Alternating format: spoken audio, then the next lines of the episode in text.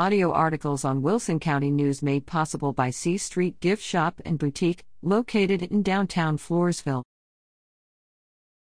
Mea culpa, who's coming for you? The engraving of the confession, in poetic form, presented on stone at the New England Holocaust Memorial in Boston, Massachusetts, reads First they came for the socialists, and I did not speak out, because I was not a socialist. Then they came for the trade unionists, and I did not speak out, because I was not a trade unionist. Then they came for the Jews, and I did not speak out, because I was not a Jew. Then they came for me, and there was no one left to speak for me.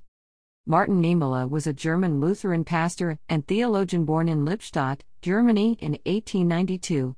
Niemöller was an anti communist and supported Adolf Hitler's rise to power. But when, after he came to power, Hitler insisted on the supremacy of the state over religion, Niemöller became disillusioned. He became the leader of a group of German clergymen opposed to Hitler. In 1937, he was arrested, confined in Dachau and Sachsenhausen, and was released in 1945 by the Allies. He continued his career in Germany as a clergyman and as a leading voice of penance and reconciliation for the German people after World War II.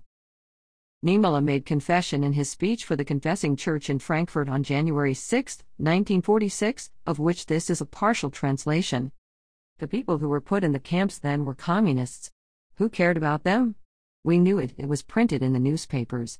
Who raised their voice? Maybe the Confessing Church? We thought, communists, those opponents of religion, those enemies of Christians, should I be my brother's keeper? Then they got rid of the sick, the so called incurables. I remember a conversation I had with a person who claimed to be a Christian. He said, Perhaps it's right, these incurably sick people just cost the state money, they are just a burden to themselves and to others. Isn't it best for all concerned if they are taken out of the middle of society? Only then did the church as such take note. Then we started talking, until our voices were again silenced in public. Can we say we aren't guilty slash responsible? the persecution of the Jews, the way we treated the occupied countries, or the things in Greece, in Poland, in Czechoslovakia, or in Holland, that were written in the newspapers. I believe we confessing church Christians have every reason to say, mea culpa, mea culpa.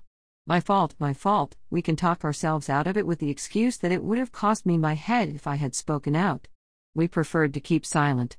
We are certainly not without guilt slash fault, and I ask myself again and again, what would have happened if in the year 1933 or 1934, there must have been a possibility 14,000 Protestant pastors and all Protestant communities in Germany had defended the truth until their deaths?